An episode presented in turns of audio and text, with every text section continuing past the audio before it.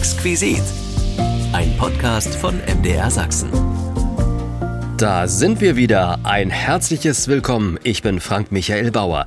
Diesmal erinnern wir an die DDR-Radiosendung Musikalische Luftfracht, die eben auch Musik zu bieten hatte, die nicht aus der DDR oder den sozialistischen Ländern stammte. Knapp 21 Jahre gab es die Luftfracht, 21 Jahre wurde sie von Peter Niziella präsentiert. Wie kam es eigentlich zu dieser Sendung? Ja, die DDR war bestrebt, überhaupt in internationalen Beziehungen ein bisschen etwas wettzumachen. Klar, sich als Staat immer mehr anerkennen zu lassen. Es war ähnlich in den Institutionen, also wie dem Radio. Das Radio versuchte also im Musikaustausch internationale Musik zu bringen. Wir schickten dafür sogar Klassik raus. Große Ensemble, müssen wir ja nicht sagen, wer und was, aber es war so, dass natürlich auch Karat gespielt wurde. Warum hat wohl Peter Maffay dann so einen Titel übernommen? Ja. Und da waren wir ein bisschen die Vorboten der Musik und haben dann mit der Abteilung internationale Verbindungen einen Deal gemacht und haben gesagt, wollen wir nicht mal pro Woche oder alle 14 Tage das vorstellen, was uns die ausländischen Radiostationen schicken, wie Helsinki oder Amsterdam oder Ö3 in Österreich. Und das haben wir dann auch gemacht. Die musikalische Luftfracht sollte über die Jahre ein großes Publikum finden. Das lag nicht zuletzt an dem sympathischen Gastgeber Peter Niziella. Wenige Wochen vor seinem 79. Geburtstag war Peter Ende November 2022 live im Ostmagazin Exquisit zu Gast. Er hatte immer wieder die Gelegenheit, mit Weststars Stars, die in der DDR auftraten, Interviews zu führen. Wir haben ein paar kleine Ausschnitte aus Peter Niziellas Privatarchiv parat. Auch hat er einige Jahre die Meldungen der aktuellen Kamera im DDR-Fernsehen verlesen und flimmerte als Fernsehansager über die Bildschirme zwischen Rügen, Thüringer Wald und Sächsischer Schweiz. Und nun gute Unterhaltung mit Exquisit. Ich habe einen anderen Moderator an meiner Seite. Besser gesagt, er sitzt mir gegenüber. Zu ihm gehörte ja einst dieser Sendungsauftakt.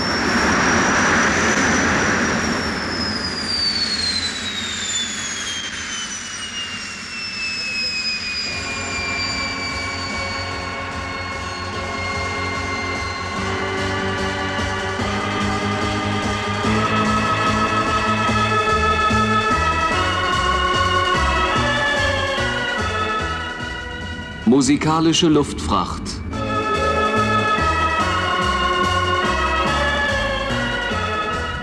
Neuigkeiten aus den Tanzmusikstudios des Auslands.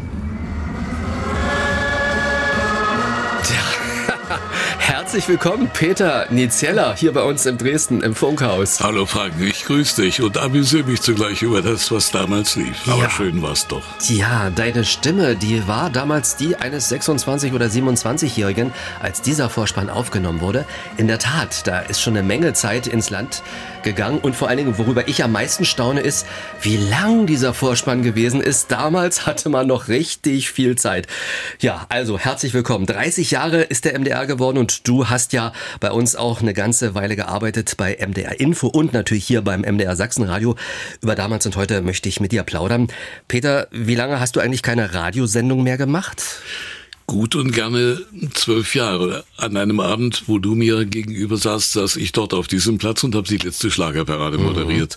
Lang, lang ist so wieder her, aber ich habe mich gefreut, hier bei euch Gast sein zu können um auf deine Frage zu kommen, ich wollte ein Buch über die Rundfunkgeschichten schreiben, aber schön ist es auch heute Abend darüber zu erzählen. Nein, ich habe leider in der Zwischenzeit andere Dinge getan. Ich habe zum Beispiel ein Haus gebaut, ich habe ein Grundstück renoviert, ich habe hat man zu tun. Bäume gefällt und anderes.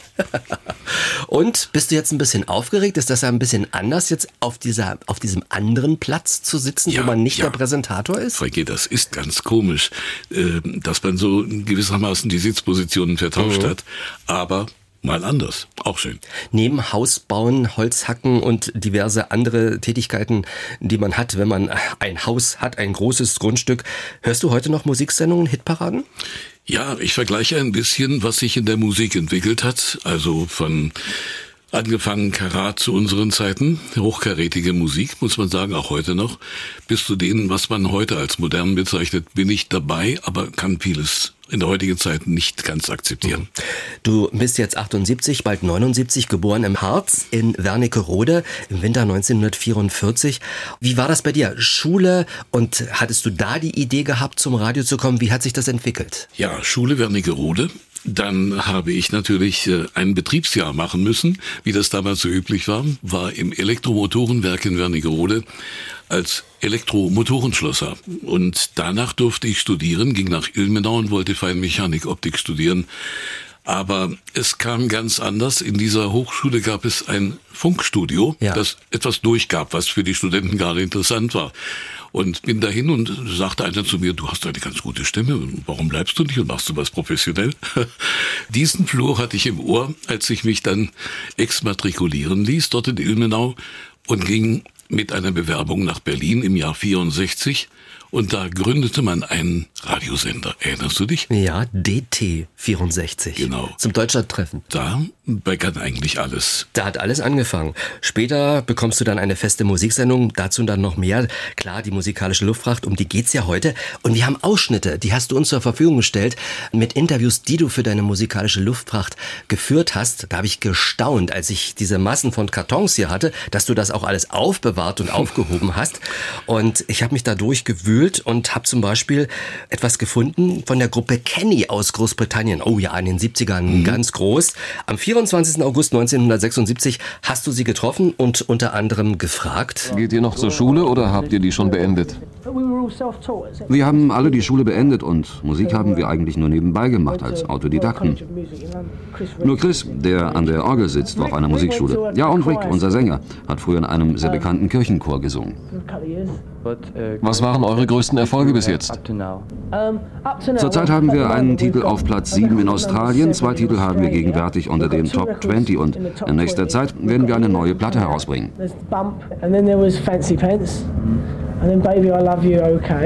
An welches Publikum wendet ihr euch mit eurer Musik?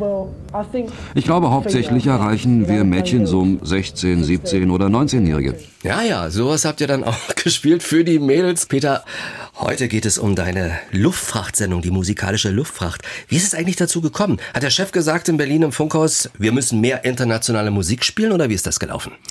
Ja, die DDR war bestrebt, überhaupt in internationalen Beziehungen ein bisschen etwas wettzumachen. Klar, sich als Staat immer mehr anerkennen zu lassen. Es war ähnlich in den Institutionen, also wie dem Radio. Das Radio versuchte also im Musikaustausch internationale Musik zu bringen. Wir schickten dafür sogar Klassik raus. Große Ensemble, müssen wir ja nicht sagen, wer und was, aber es war so, dass natürlich auch Karat gespielt wurde. Warum hat wohl Peter Maffay dann so einen Titel übernommen? Ja. Und da waren wir ein bisschen die Vorboten der Musik und haben dann mit der Abteilung internationaler Verbindungen einen Deal gemacht und haben gesagt, wollen wir nicht mal pro Woche oder alle 14 Tage das vorstellen, was uns die ausländischen Radiostationen schicken, wie Helsinki oder Amsterdam oder Ö3 in Österreich. Und das haben wir dann auch gemacht, ohne mhm. Wertung natürlich, erstmal nur präsentiert. Okay, stimmt es, dass äh, das ARD-Nachtprogramm als Vorbild gedient hat für eure Sendung, der ARD Nachtexpress, wie er damals noch hieß? Ja, das war ganz ulkig bei mir. Ich hörte den Nachtexpress, heimlich Westradio, oh. und äh, hörte ja. dieses Klappern des Schienenstrangs, in dem ein Güterzug darüber rollte. Das war der Vorspann, sagte, ne? Das war der Vorspann.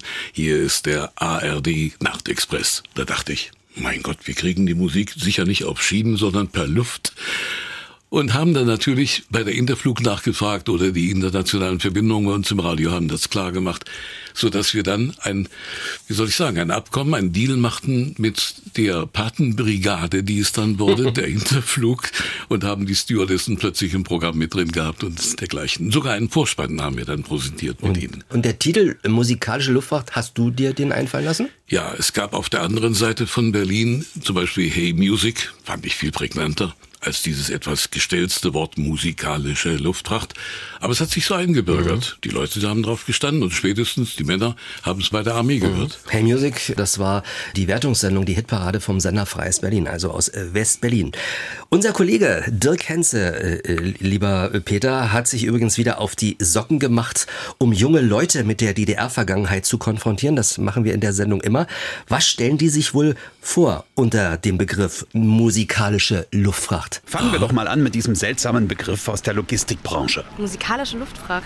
Äh, Instrumente, die äh, im Flugzeug transportiert werden? Nicht schlecht. Es ging hier aber mehr um akustische Verbreitung. Das klingt, als wäre einfach irgendwas durch die Gegend geflogen, was so ein bisschen Musik gemacht hätte. Dass da ein Flugzeug oben lang fährt und da laute Musik gespielt wird, sodass das vielleicht die ganze Bevölkerung hört? Der fliegende Lautsprecherwagen. Davon haben manche SED-Funktionäre sicher geträumt. Realistischer aber war was anderes. Vielleicht wurde dort in einem staatlich tolerierten Rahmen Musik auch aus dem Westen oder aus anderen Ländern gespielt? DDR-Jugendliche kannten sich super aus mit den Hits des Westens. Da gab es bestimmt eine breite Grundversorgung. Nee, also nee. vom Staat her nicht. Wenn man äh, verbotene Sender gehört hat, wenn man sich das getraut hat, dann war man vielleicht unter Umständen ganz gut informiert. Und wenn man sich nicht traute? Naja, vielleicht hatte einer ein Diktiergerät und hat sich hingesetzt und hat das aufgenommen und hat das dann allen seinen Freunden vorgespielt. Und dann haben die sich das vielleicht dann auch noch ein bisschen aufgezeichnet. Jeder DDR-Jugendliche, der was aus sich hielt, hatte ein Diktiergerät. Denn Westmusik lief auch im erlaubten DDR-Rundfunk. Ja, in der musikalischen Luftfracht. Wie ging das? Hat man vielleicht äh, die Lieder zensiert nur gespielt? Ja, die Texte ein bisschen umgeschrieben sozusagen, dass, äh, dass die trotzdem noch mit den politischen Ideologien der DDR halt eben übereinstimmten und eben nicht diese westlichen Ideologien vermitteln? Ich weiß nicht. Phil Collins war doch bestimmt zu faul, seine Lieder nochmal auf sozialistisch einzusingen. Aber was sollte man dann spielen? Vielleicht hat man die einfach als Negativbeispiel genommen. So schaut mal, was die im Westen hören. Seid froh, dass es bei uns nicht so ist. Interessant. Ich habe die Moderation schon im Ohr. Das war Holiday von Madonna. Das arme Ding. Hat einmal unbedarft von Ferien gesungen und schon muss sie sich weltweit von Millionen bejubeln lassen. Tja, hat sie davon. Da hören wir doch jetzt lieber was von Stern Meißen. Die hatten gestern 500 Konzertbesucher in Zeulenroda. Also ich kann mir nicht vorstellen, dass sie komplett runtergemacht wurden, wenn sie dort tatsächlich gespielt wurden. Vielleicht kam es darauf an, was in dem Lied thematisiert wurde. Ja, mit einem gewissen Lehrauftrag vielleicht dahinter, dass man da irgendwas Gutes für den Sozialismus rausgenommen hat. Und wie hätte man da beispielsweise Michael Jackson ansagen sollen? Naja, der ist ja auch aus jetzt nicht so hohen Verhältnissen gekommen. Einfache Verhältnisse und trotzdem was erreicht im Leben, sag ich mal. Beat it. Ein Arbeitersohn singt vom Ende der Unterdrückung. Es ist super interessant. Ich hätte mir gar nicht davon träumen lassen, dass man so viele Versionen finden kann ja. über das, was wir gemacht haben. Tja, interessant. So mhm. wird heute von jüngeren Leuten, die die musikalische Luftfahrt nicht mehr erlebt haben, über diese Sendung spekuliert ein bisschen und was ein einfällt, wenn man den Namen hört. Eine Musik, die per Flieger gekommen ist.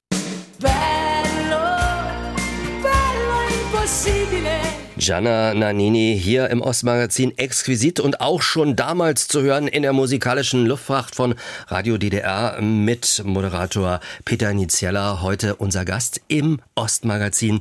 Und äh, es gab Verbindungen international, hattest du schon erwähnt gehabt, eben auch nach Italien. Ja, die Reihe schickte uns unaufgefordert sogar immer wieder tolle Aufnahmen, wie die eben gehörte. Aber es war auch so, dass andere Stationen diesen Austausch regelmäßig pflegten, weil das war eine Geschichte, die zwischen den Radiostationen gewissermaßen auch Tradition ist.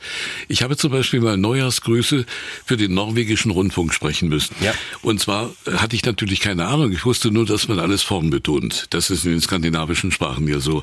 Ich hatte dann einen Übersetzer an meiner Seite, der aufpasste, dass ich das Geschriebene als Neujahrsgruß für den norwegischen Rundfunk richtig gesprochen hatte. Die haben sich wahnsinnig gefreut in Oslo und haben uns gleich eine Musik geschickt zum neuen Jahr. Und dann sind immer so richtige Kartons äh, gekommen mit Bändern, mit Schallplatten oder wie muss man sich das vorstellen? Meist waren es Kartons und in einem Falle war ich mal furchtbar sauer, als wir die neue ABBA-Schallplatte bekamen und da war am Rand der, wie soll ich sagen, nicht nur der Karton, sondern auch die Platte drin angeknackst, wie mit einer Schere, mit einer Kneifzange kaputt gemacht. Natürlich mit besonderem Grund, weil man neidisch war oder was weiß ich warum. Ja, da hat der Zoll vielleicht zugeschlagen. Wahrscheinlich, ja. Ja, wie auch immer. Du bist äh, mal von Radio Bratislava dann auch eingeladen worden. Das hing, glaube ich, mit der Bratislavska Lyra, dem Festival, zusammen.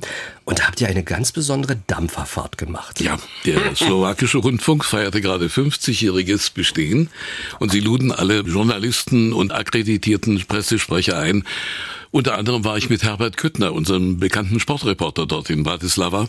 Wir fuhren eine Stunde auf der Donau. Es war fantastisch mit Musik und mit einem schönen Freibier. Plötzlich tauchte auf der linken Seite der Donau ein Riesenrad auf. Ich dachte, oh, das würde ich ja nun gerne mal. Ich dachte, wir wären immer noch in der Slowakei. Nein, wir legten in Wien an. In Wien. Stell dir das einmal vor bei den geschlossenen Grenzen. Und ich war plötzlich dort und konnte Riesenrad fahren. Wir hatten Taschengeld bekommen sogar und hatten uns die Nasen platt gedrückt an den Plattengeschäften, wo wir mit 100 Schilling ja. dann nicht viel anfangen konnten. Mhm. Sportreporter Herbert Küttner hat ja beim Berliner Rundfunk das Schlagermagazin mhm. präsentiert und moderiert. Ja. Ihr durftet aber garantiert niemandem davon erzählen, von diesem Ausflug. Nein, Herbert sagte zu mir auf der Rückfahrt wörtlich, wenn du das abends deiner Frau im Bett erzählst, ja, aber niemals öffentlich. Ja. Die halten das nicht für möglich, dass wir zurückgekommen sind. Denn du standst quasi auf einer nicht existenten Liste. Du warst nicht dafür vorgesehen, irgendwann mal in den Westen zu fahren. Ich hatte schon jahrelang immer wieder den Antrag gestellt, nicht nur nach Varna, nach Sopot und Bratislava und Budapest fahren zu dürfen zu den Festivals, sondern ich wollte auch zu dem Karinthischen Festival in Villach in Kärnten in Österreich. Ja, der Intendant hat es immer wieder abgelehnt und seine letzte Ablehnung, die war ganz perfide. Wir standen beide als Männer am Pissoir auf der Toilette und er sagte, als geborener Sachse. Peter, versteh mal, wir haben dich nicht umsonst studieren lassen, dass wir dich da abhauen lassen, womöglich. Also, das geht nicht. Ja, vielen Dank fürs Vertrauen noch im Nachhinein. Ja. Warst du freier oder festangestellter Mitarbeiter beim Rundfunk? Wie war das früher? Ich war festangestellt. Mhm. Und wenn du fürs Fernsehen gearbeitet hast, das hast du als Freier gemacht? Das, ja, als Aushilfe sozusagen habe ich die aktuelle Kamera gesprochen, mhm. Telelotto gemacht oder ich stand im Spreewald auf einem Kahn und moderierte mit Musikgruppen etwas. Ja, das war alles nebenbei. Gerade bei der aktuellen Kamera hat man immer gehört, dass es so extrem streng gewesen sein soll. War das wirklich so, dass man äh, dich da besonders beobachtet hat und dass du nicht ein Wort falsch sprechen durftest? Der Rundfunk hatte Sorge, dass ich, weil ich ein recht hübscher Junge war, rüber wechseln würde zum Medium Fernsehen. Aber mir gefiel der Funk immer besser. Nur im Fernsehen mussten wir natürlich entsprechende Kleidung selber besorgen, mussten möglichst jeden Abend anders aussehen mit dem Jackett und sind dazu manchmal zum Einkaufen gezwungen worden in einem Laden, der Exquisit hieß. Das kommt mir sehr bekannt vor. Ja, ja. In den Berliner Rathauspassagen kauften wir vor Öffnung des Ladens dann ein, damit wir abends gut aussahen im Fernsehen. Aber unabdingbar war, dass der Genosse Peter Niziella natürlich das Parteiabzeichen auf dem Sender trug. Und das hatte ich mal, weil die aktuelle Kamera geprobt wurde, in der Garderobe hängen lassen, anderes Jackett angezogen während der Sendung und dann Au, war das Backe. Abzeichen nicht dran und da wurde ich gemaßregelt. Karl Eduard von Schnitzler war vielleicht der Erste, der da geschimpft hat. Ihm wird ja auch unterstellt, dass er gesagt hat, du hättest zu westlich ausgesehen, weil du so schöne Klamotten gekauft hast. Ja, diese Vorwürfe, die westlichen Kollegen zu adaptieren, zu kopieren, das war gang und gäbe. Auch im Hörfunk hatten wir einen Kollegen, der klang wie einer vom Rias, der wurde dann eben nicht so oft eingesetzt. Und ansonsten mit westlicher Kleidung auf dem Sender zu sein, war zwar schick und modern und den Frauen hat es vor allen Dingen gefallen, aber es war nicht so opportun, mhm. weil natürlich die Bevölkerung auch sagte, wo gibt's denn das zu kaufen? Deine Frau hat ordentlich mitgeholfen beim Einkaufen und dich anziehen. So ist es ja. Ja, und die hast du beim DDR-Fernsehen kennengelernt? Ja. Sie war damals in der Redaktion von der Mach mit, mach, sag, mach's besser mit dem Adi, wenn sich viele erinnern werden. Und sie hatte mich verpflichtet für eine Veranstaltung in der Berliner Wuhlheide, wo Dean Ried mit dabei war, der auf einem Pferd auf die Bühne geritten kam und ich moderierte. Und ich sollte den Text wortwörtlich, weil das damals so üblich war, der wurde abgezeichnet vorher, ich sollte den Text wortwörtlich wiedergeben und hatte eine, so wie heute Abend, freie Improvisation. Und der hat sie mich so gemaßregelt, dass ich dann mit ihr zusammengeblieben bin. Ja. Wunderbar. Und aus der aktuellen Kamera bist du ausgestiegen, mit der bist du nicht zusammengeblieben. Du hattest zu viel Arbeit oder weshalb? Eigentlich zu viel, ja. Nach der Wende aber auch. Da habe ich 30 Einsätze dann im Monat gehabt mhm. und musste aufpassen, dass ich das alles schaffte. Ja, Peter Nizeller war kein Fauler. Zu ihm gehörte einst auch dieser Sendungsauftakt. Meine Damen und Herren, daragie Gosti, Ladies and Gentlemen, Mesdames et Messieurs. Soeben gelandet ist eine Maschine mit musikalischer Luftfracht. Ja, so hat's auch geklungen. Das war dann schon ein etwas neuerer Vorspann gewesen, Peter. Mit einer echten Stewardess, die da gesprochen hat? Ja, einer wirklich sehr echten. Weil sie war sogar die Chefin des Teams, die Hannelore. Und äh, gemeinsam mit ihrem Mann haben wir dann sogar dann die Abschlussgeschichte der Luftfahrt feiern können. Dazu kommen wir ganz zum Ende, den Exquisit. Ja, das war 1991, nach 20, nach fast 21 Jahren. Hier kommen bei uns natürlich auch eine ganze Menge E-Mails an. Will ich gleich mal fragen. Klaus Reismann hat geschrieben aus Leipzig, die musikalische Luftfracht wurde von mir immer gehört. Da konnte man schön Westtitel aufnehmen, obwohl damals immer am Titelanfang oder am Ende reingesprochen wurde. Aus gutem Grund. Warum? Damit beim nächsten Mal wieder eingeschaltet wird. Ansonsten wären alle Diskotheker schon beim ersten Mal auf ihre Kosten gekommen, wenn sie einen Mitschnitt gemacht hätten für die Diskothek eben, ja. Ich habe die gesamte Sendung immer aufgezeichnet, komplett, und habe dann mit einem zweiten Tonband die Titel rausgenommen und da wusste ich immer, wo du reingesabbelt hattest und wo nicht. Mhm. Ja, besonders die weniger bekannten und die man also ein bisschen punkten wollte. Mhm.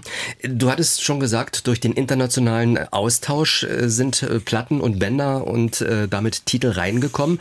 Aber es sind ja auch Platten abgespielt worden, die äh, sind anderweitig besorgt worden. Ich weiß das auch von anderen Radiostationen. Da äh, ist selbst die Oma nach West-Berlin geschickt worden. Genauso.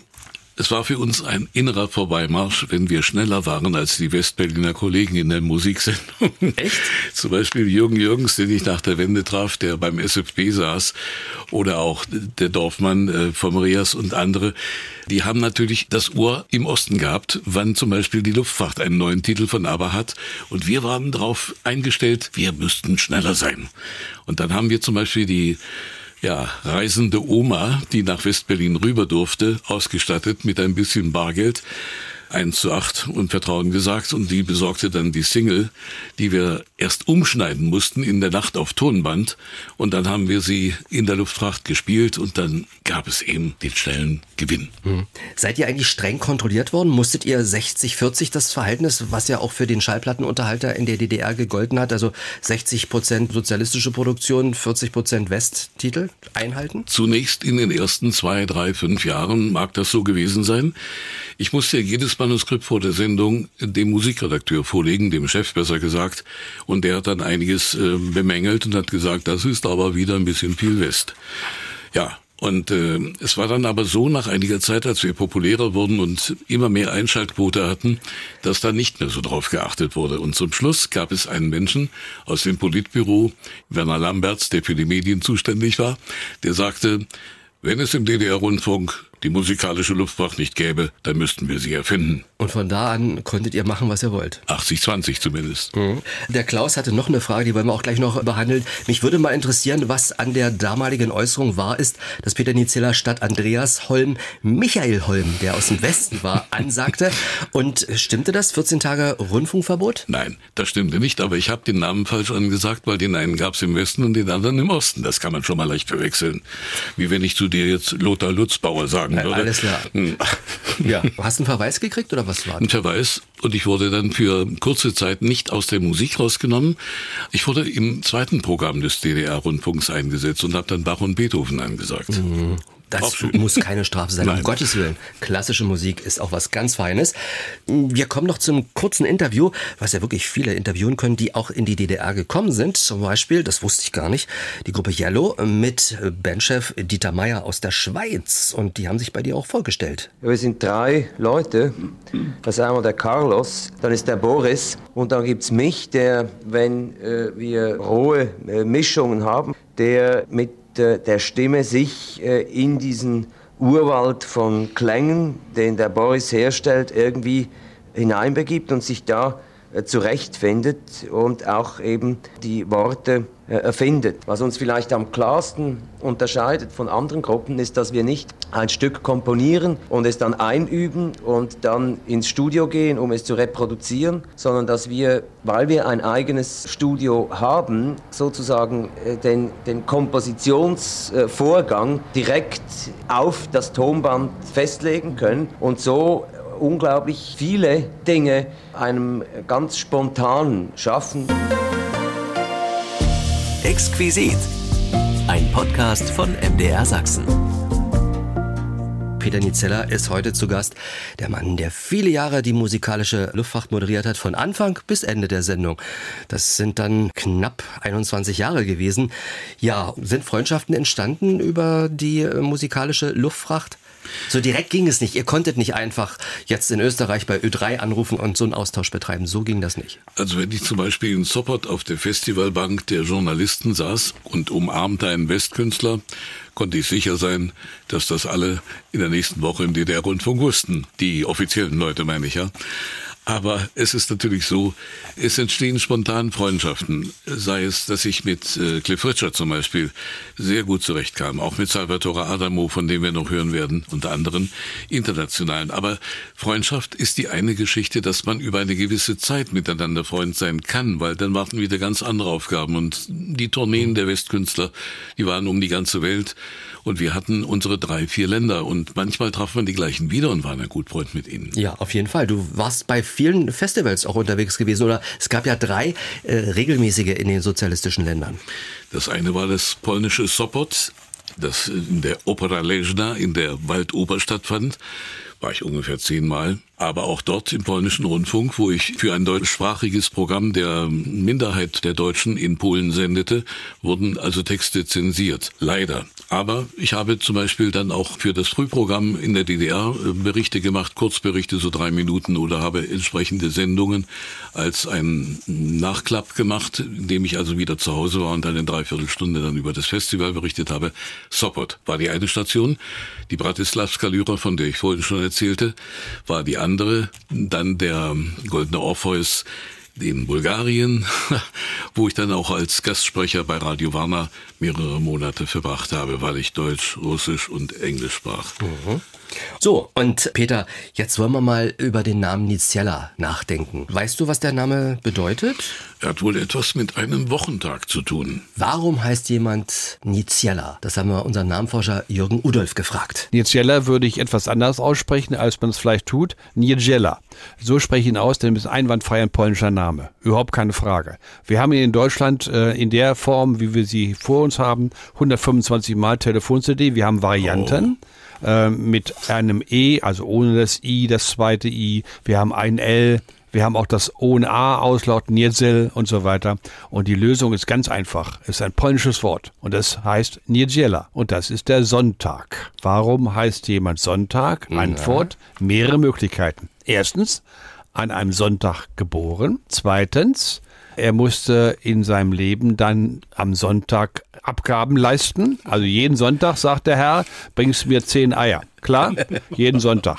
Oder er musste eine Dienstleistung vollbringen. Jeden Sonntag bist du am Vormittag bei mir und arbeitest für mich. Das ist die zweite Möglichkeit. Die dritte ist noch eine interessante Geschichte, denn wenn für jemanden Sonntag ist, und zwar immer Sonntag, dann ist es ein Faulpelz. Auch das ist möglich. Auch das ist möglich. Ich kann einige Antworten drauf geben. Es stimmt, ich bin an einem Sonntag geboren. Man kann das recherchieren mhm. im Internet. 2.1.44 war ein Sonntag. Die zweite Geschichte, immer wieder sonntags, ist ein bekannter Titel. Den hatte ich damals immer im Ohr, als ich auf dem Platz saß, wo du jetzt bist, Frank und habe die Schlagerparade moderiert. Mhm. Immer wieder sonntags. Ja, das war meine Dienstleistung für den ja. NDR. Und das dritte trifft auf dich nicht zu. Du hast auch bei mehreren Sendern gleichzeitig gearbeitet. Faul warst du garantiert nicht. Nein, sicher nicht. Da weiß deine Frau wahrscheinlich auch ein Lied zu singen. Immer ist er unterwegs, immer auf Achse. Wir haben hier eine Mail bekommen von Christa Heinze. Sie hat die Sendung immer regelmäßig gehört und äh, fand deine Stimme vor allen Dingen immer sehr zauberhaft. Hast du sie trainiert, diese Stimme? Stimme. Ja, natürlich. Als ich zum Radio kam, hm, bekam ich Sprecherziehung. Eineinhalb Jahre lang, bevor ich nachts die Wasserstände lesen durfte. Echt? War das ja, so? Ja. Das war die so Wasserstände streng. und Tauchtiefen die bei Radio DDR. Und Tauchtiefen, ja. Aber es war auch gut, muss ich sagen. Ich kam aus dem Harz, aus der niedersächsischen Gegend und hatte fast kein E in meiner Rede. Indem ich zum Beispiel in diesem Harzer breiten Dialekt sprach, sagte ich, meine Mutter hatte da eine schöne Sache, weißt du? Meine Mutter hatte da eine schöne Sache, weißt du. Aber die E waren alle verschwunden und die mussten anderthalb Jahre wieder raufgebügelt werden. Ja. Gute Sprecherziehung.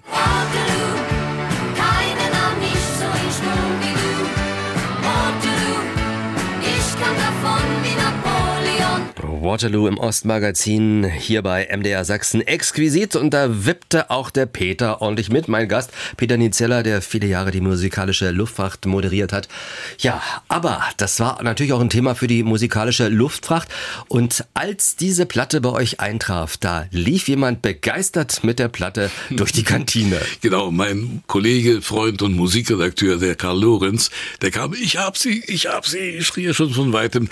Die Leute guckten sich um in der Kantine und wussten gar nicht, was los war. Ja. Und diese Platte ist so eine Art Hit auch in eurer Sendung geworden. Die war ein absoluter Renner und das war eigentlich der Durchbruch 1974, als dieser Erfolg der schwedischen Gruppe ABBA beim Eurovisionsfestival in Brighton zustande kam.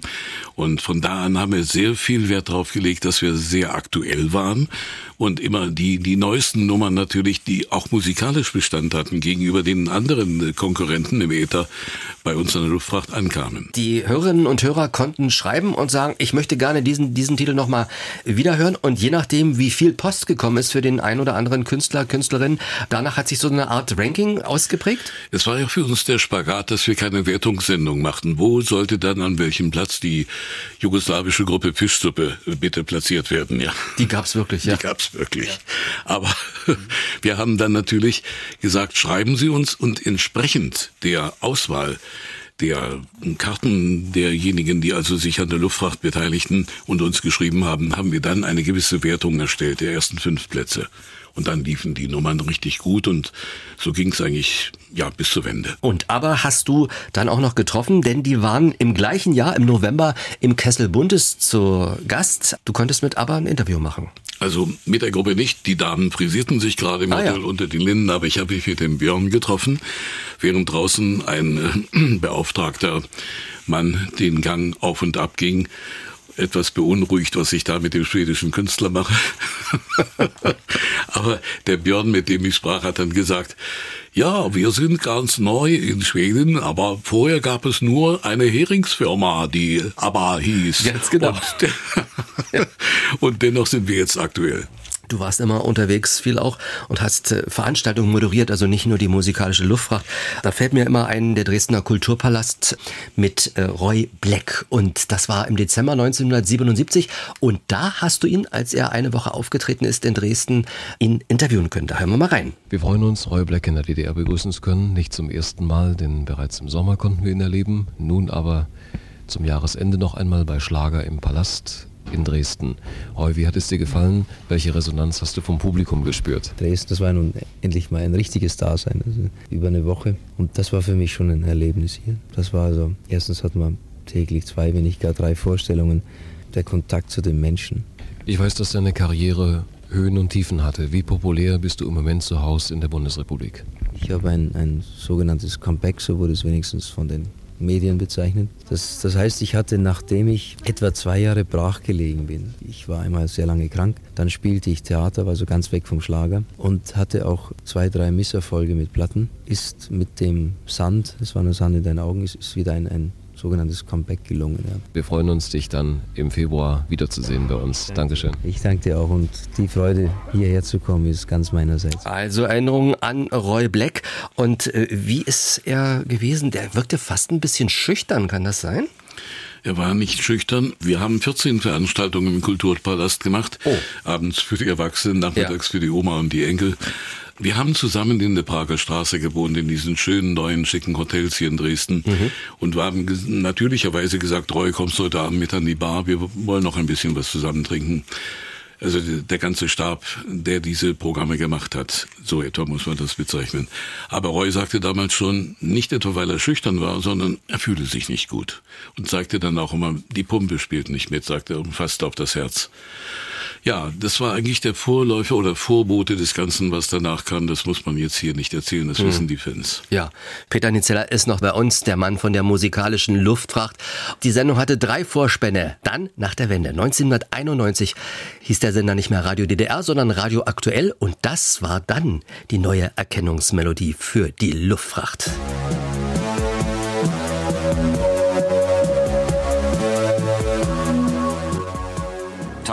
Cockpit. Kommen.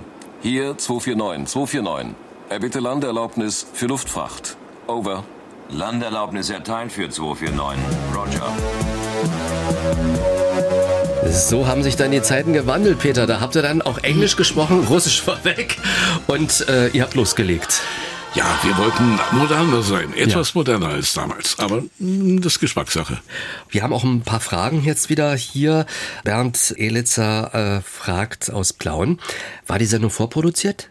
Nein, wir haben die Luftfracht also, wie soll ich sagen, eigentlich fast immer live gemacht. Wir haben sogar Diskotheken mitgeschnitten, wo wir eine gewisse Wertung reingelegt haben und zum Schluss die Superhits gespielt haben, in, in Rothenburg zum Beispiel, im sächsischen mhm. Rothenburg. Ja. ja. Oder wir haben natürlich etwas gemacht zum Jahresende, wenn wir eine Rückschau gehalten haben auf das verflossene Musikjahr.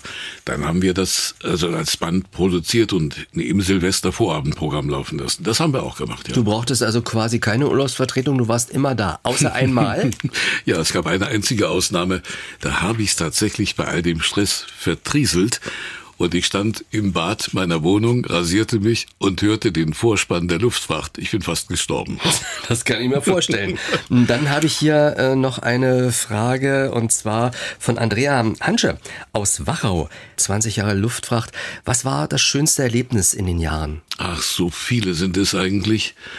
Was so passiert ist, ich komme mal abends zum Beispiel in einem sächsischen Dorf, will gar nicht sagen, wo es war, und frage, sagen Sie bitte mal, rief ich einer Frau zu im Dunkeln, wo ist denn hier das Kulturhaus? Wir haben heute Abend eine Veranstaltung.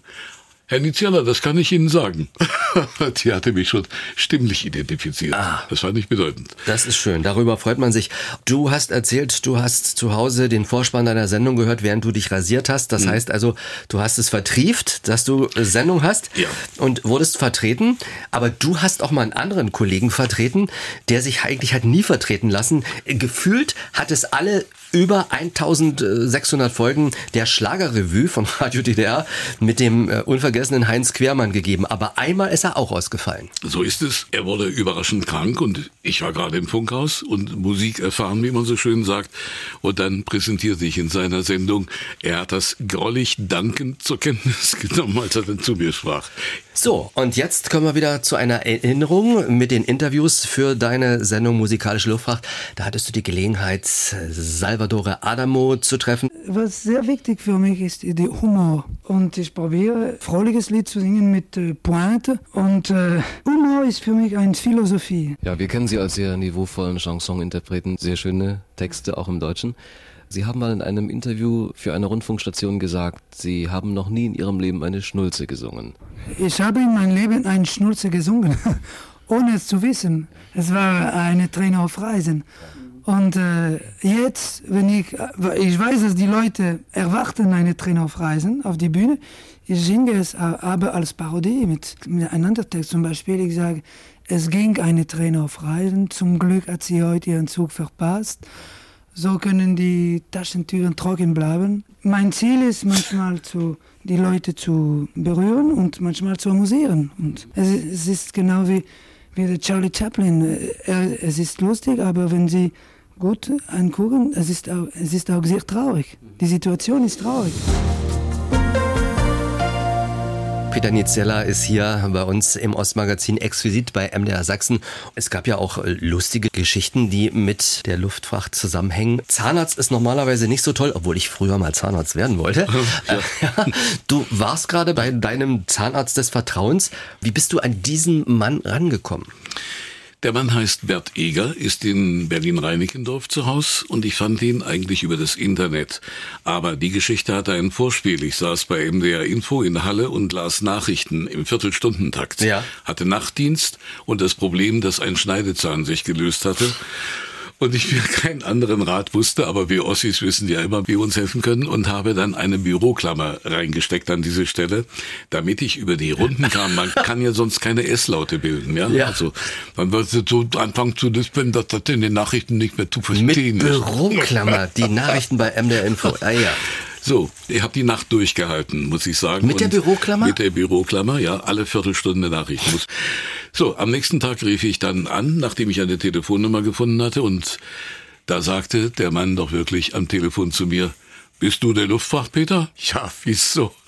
Naja, ich stamme aus Thüringen und habe als Diskotheker meine Erziehung in Weimar zum Beispiel Sprecherziehung bekommen und ich habe Diskothek gemacht und habe aus deiner Sendung sehr viel Musik mitgeschnitten. Vor allen Dingen, wenn du nicht in den Schluss reingesprochen hast. Ah ja. Das habe ich mir bewusst gemacht, damit man wieder einschaltete. Aber das war der Auftakt zu der langjährigen Geschichte, die ich mit dem Bert habe. Er hat mir immer wieder geholfen, die Implantate neu zu setzen. Und wie behandelte er dich?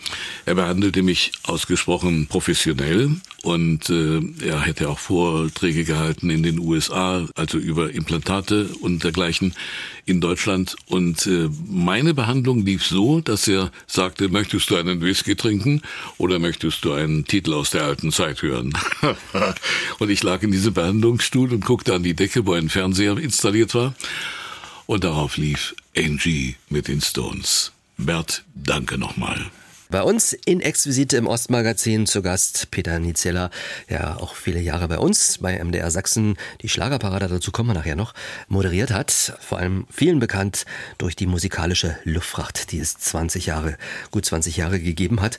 Am 9. November da war es dann auf einmal möglich, zumindest erstmal in Berlin, ohne dass man aufgehalten wurde, nach Westberlin rüber zu wechseln. Wo warst du am 9. November? Am 9. November war ich in einer Gaststätte essen, und zwar in dem Restaurant Moskau in der Karl-Marx-Allee in Berlin. An meiner Seite war Gregor Gysi mit seiner Assistentin, die ich eingeladen hatte.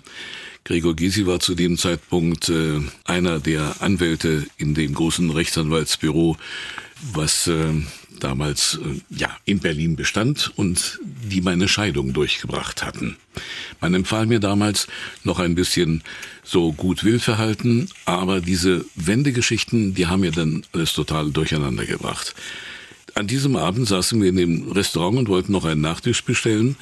Und der Kellner kommt aus der Küche und sagt, wir bedienen nicht mehr, wir machen jetzt hier zu. Ein gutes Restaurant, ja. Und diese Worte. Aber er sagte dann auch zur Begründung, wir sitzen in der Küche und man hat die Mauer geöffnet. Wir wollen dahin. Und das haben wir dann auch. Ja. Wir versuchten also in die Bornholmer Straße zu kommen. Das war der nächste Grenzübergang in Berlin. Und dort werde ich nie vergessen, dass die Menschen in 16er Reihen, wie nach dem Ende eines Fußballspiels, dahin strömten an diesen Grenzübergang.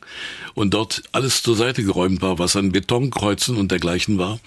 Und dass einer der hauptamtlichen Führungsoffiziere mit dem Rücken an diesem Wachturm stand, in voller Uniform und sich immer weiter zurückzog an die Wand dieses Turms.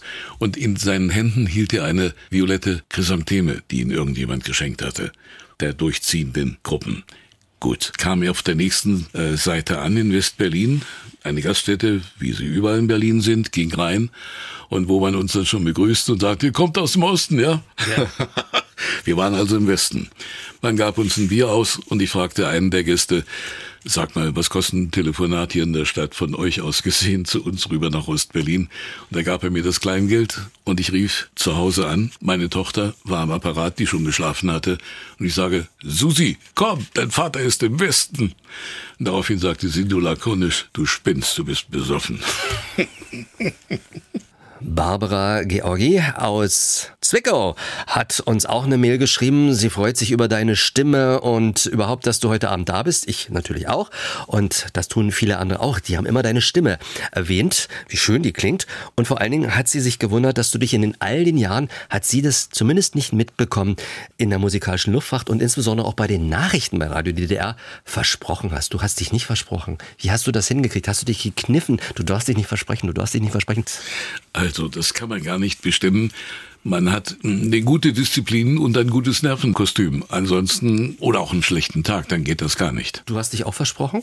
Natürlich verspricht man sich, aber es wurde von uns auch gefordert, vor allen Dingen in den Nachrichten, die man sprach, dass das sauber und einwandfrei ist. Es gibt ja sehr peinliche Versprecher, wo man äh, auch nicht korrigieren kann, denn dann wird's ja noch lächerlicher, ja. Also immer drüber hinweg das Ganze. So ja. ist es. So, jetzt geht's äh, zum 23. Dezember 1991. Äh, hm, wir hatten ja schon gerade die Wende angesprochen gehabt. Der DDR-Rundfunk hörte auf, am 31.12. zu existieren, 91. Und am 23. Dezember hattest du deine letzte Luftfracht Mhm. Das war die 600. Ausgabe. Genau, und da habe ich die Chefstewardess eingeladen, deren Vorspann also so und so viele Male gelaufen war. Ja. Gemeinsam mit ihrem Mann war sie dann bei uns und wir haben im Rundfunkstudio die letzte Sendung präsentiert. Das, was wir jetzt auch noch mal kurz anspielen, den Schluss zumindest davon. Ja. ja, ihr Lieben, die Sendezeit geht langsam, aber sicher zu Ende. Letzte Frage an die Hannelore und den Bernd, meine Studiogäste. Was wünscht ihr euch noch für dieses bevorstehende Fest bzw. den Jahreswechsel? Ja, ich freue mich, dass wir alle so jung und so optimistisch geblieben sind. Und das wünsche ich uns auch weiterhin. Der Bernd hat seine Kopfhörer nicht auf, deswegen pfeift sein bisschen. Hannelore hat im Prinzip ja schon alles gesagt. Äh, ich wünsche mir, dass wir äh, gesund und munter bleiben, trotz aller Widerwärtigkeiten des Lebens, die momentan so durchzustehen sind, für diesen oder jenen. Wir Gut bleiben gesagt. Optimist. Kürze. Genau so ist es. Und ich möchte ganz im Schluss stellvertretend auch für die Millionen Hörer, die nun über viele Jahre die musikalische Luftfracht gehört haben, dem Peter Niziella und dem Musikredakteur Karl Lorenz recht herzlich danken. Schönen, schönen Dank für die vielen Jahre, für die schöne Musik, für die gute Unterhaltung. Wir wünschen euch beiden toi, toi, toi. Toi, toi. Genau. Dankeschön, euch auch. Guten Flug, wo auch immer ihr seid. Das wurde schön gesagt, wo auch immer ihr seid. Peter, war sehr emotional für dich auch. Ganz emotional und ich muss sagen, bei dieser Gelegenheit habe ich so gedacht, mein Gott, das sind zeitlose Worte. Wir leben schon wieder in so einer Zeit, wo man gucken muss, wie es weitergeht. Hier ist MDR Sachsen mit Exquisit und Peter Nizella. Ja, nach der Abwicklung des DDR-Rundfunks hat er eine neue Heimat gefunden bei verschiedenen Sendern, unter anderem beim Mitteldeutschen Rundfunk. Du warst damals noch MDR Info. Genau. Was ja heute MDR aktuell heißt. Und ähm, bis zu MDR Sachsen, damals MDR 1 Radio Sachsen gekommen, Sachsenradio und hast die Dreiländernacht moderiert und Die Schlagerparade. die Deutsche Schlagerparade. War auch ein paar Jahre ist das gewesen, bis Ja. 2009. Über zwölf. Ja. Und hast du dich beworben, gesagt, ich möchte gerne hier eine Hitparade machen oder wie, wie lief das? Nein, die Schlagerparade wurde mir angeboten vom damaligen Chef und der rief mich an und sagte, wir könnten da einen gebrauchen. Die Dame, mit der wir einen Chat gemacht haben, das lief nicht so gut. Okay, und damit warst du im Spiel und hast das bis zu deinem 65. Geburtstag tun können. Dann kam dieser Moment. Liebe Musikfreunde, das war die Schlagerparade 710. Die letzte mit mir am Mikrofon. Die Leitung des Senders hat die Schlagerparade an Bodo Giesner übertragen, ein Diskjockey aus Dresden. Die Zeit ist vergangen wie im Fluge. Peter, ganz herzlichen Dank für diesen Besuch. Ihnen allen am Radio. Vielen Dank, dass Sie zugehört haben. Ich bedanke mich bei dir, Frank Michael Bauer, ein super Gastgeber. Dankeschön nochmal und bis zum Wiedersehen. Bleib gesund. Das waren Erinnerungen an die musikalische Luftfracht und Lebensstation von Moderator Peter Niziella. Ich bin Frank Michael Bauer und vielen Dank für Ihr Interesse. Die nächste Folge unseres Podcasts erwartet Sie in einer Woche. Wenn Sie Fragen oder Anregungen haben, wen soll ich mal besuchen und für Sie ans Mikrofon lotsen, schreiben Sie bitte eine Mail. Und hier ist die Adresse exquisit.mdr.de. Exquisit, ein Podcast von MDR Sachsen.